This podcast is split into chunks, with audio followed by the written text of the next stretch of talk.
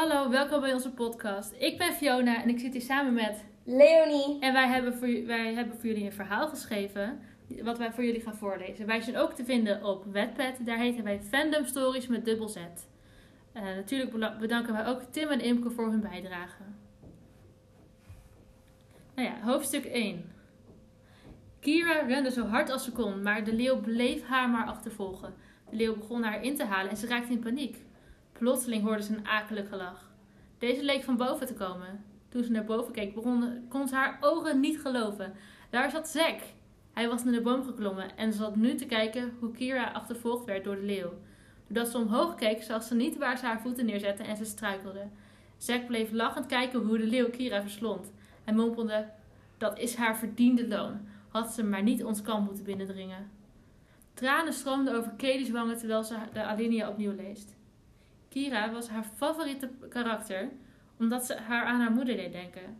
Ze legt een boekenlegger tussen de pagina's en sluit het boek. Ze heeft geen zin om, weer, om zich weer over te geven aan het echte leven, want deze is niet altijd even gemakkelijk.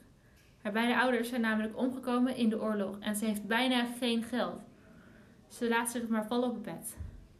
Als je dat vol tenminste nog een bed kan noemen. Kaylee denkt na over wat ze nu weer met haar leven moet doen. Ze houdt het boek boven haar hoofd en kijkt naar de kaft. Waarom is de echte wereld zo krankzinnig? mompelt Katie tegen haarzelf. De oorlog was namelijk nog steeds aan de gang. De wereld is niet eerlijk meer. Ze doet haar ogen dicht en, slaap, en laat slaap haar omhullen. Haar brein keert terug naar de fantasiewereld terwijl ze droomt. Kaylee wordt wakker geschud uit dromenland door een luchtalarm dat van buiten komt.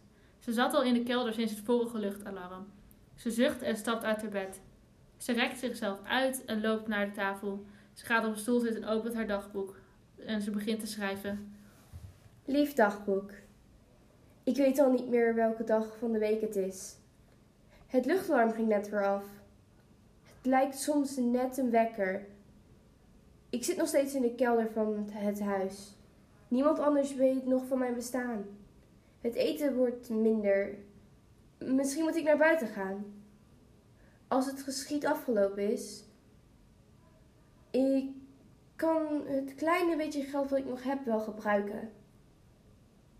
Misschien, dagboek, vindt iemand jou ooit in de toekomst. Net zoals het dagboek van Anne Frank. Dan kennen mensen mijn naam. Dan zal ik bekend staan als dat meisje uit de Derde Wereldoorlog. Iedereen kent mijn naam. Ik mis mijn ouders, dagboek. Het was drie jaar geleden toen deze oorlog begon.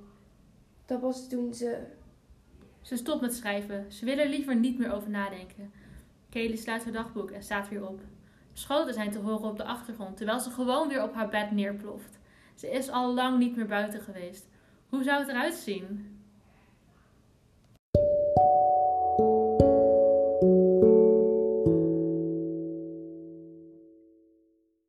Ja, hoe zou het eruit zien? Dat zou je wel willen weten, hè? Ja, dan moet je maar wachten tot de volgende aflevering. Doei doei! Doeg!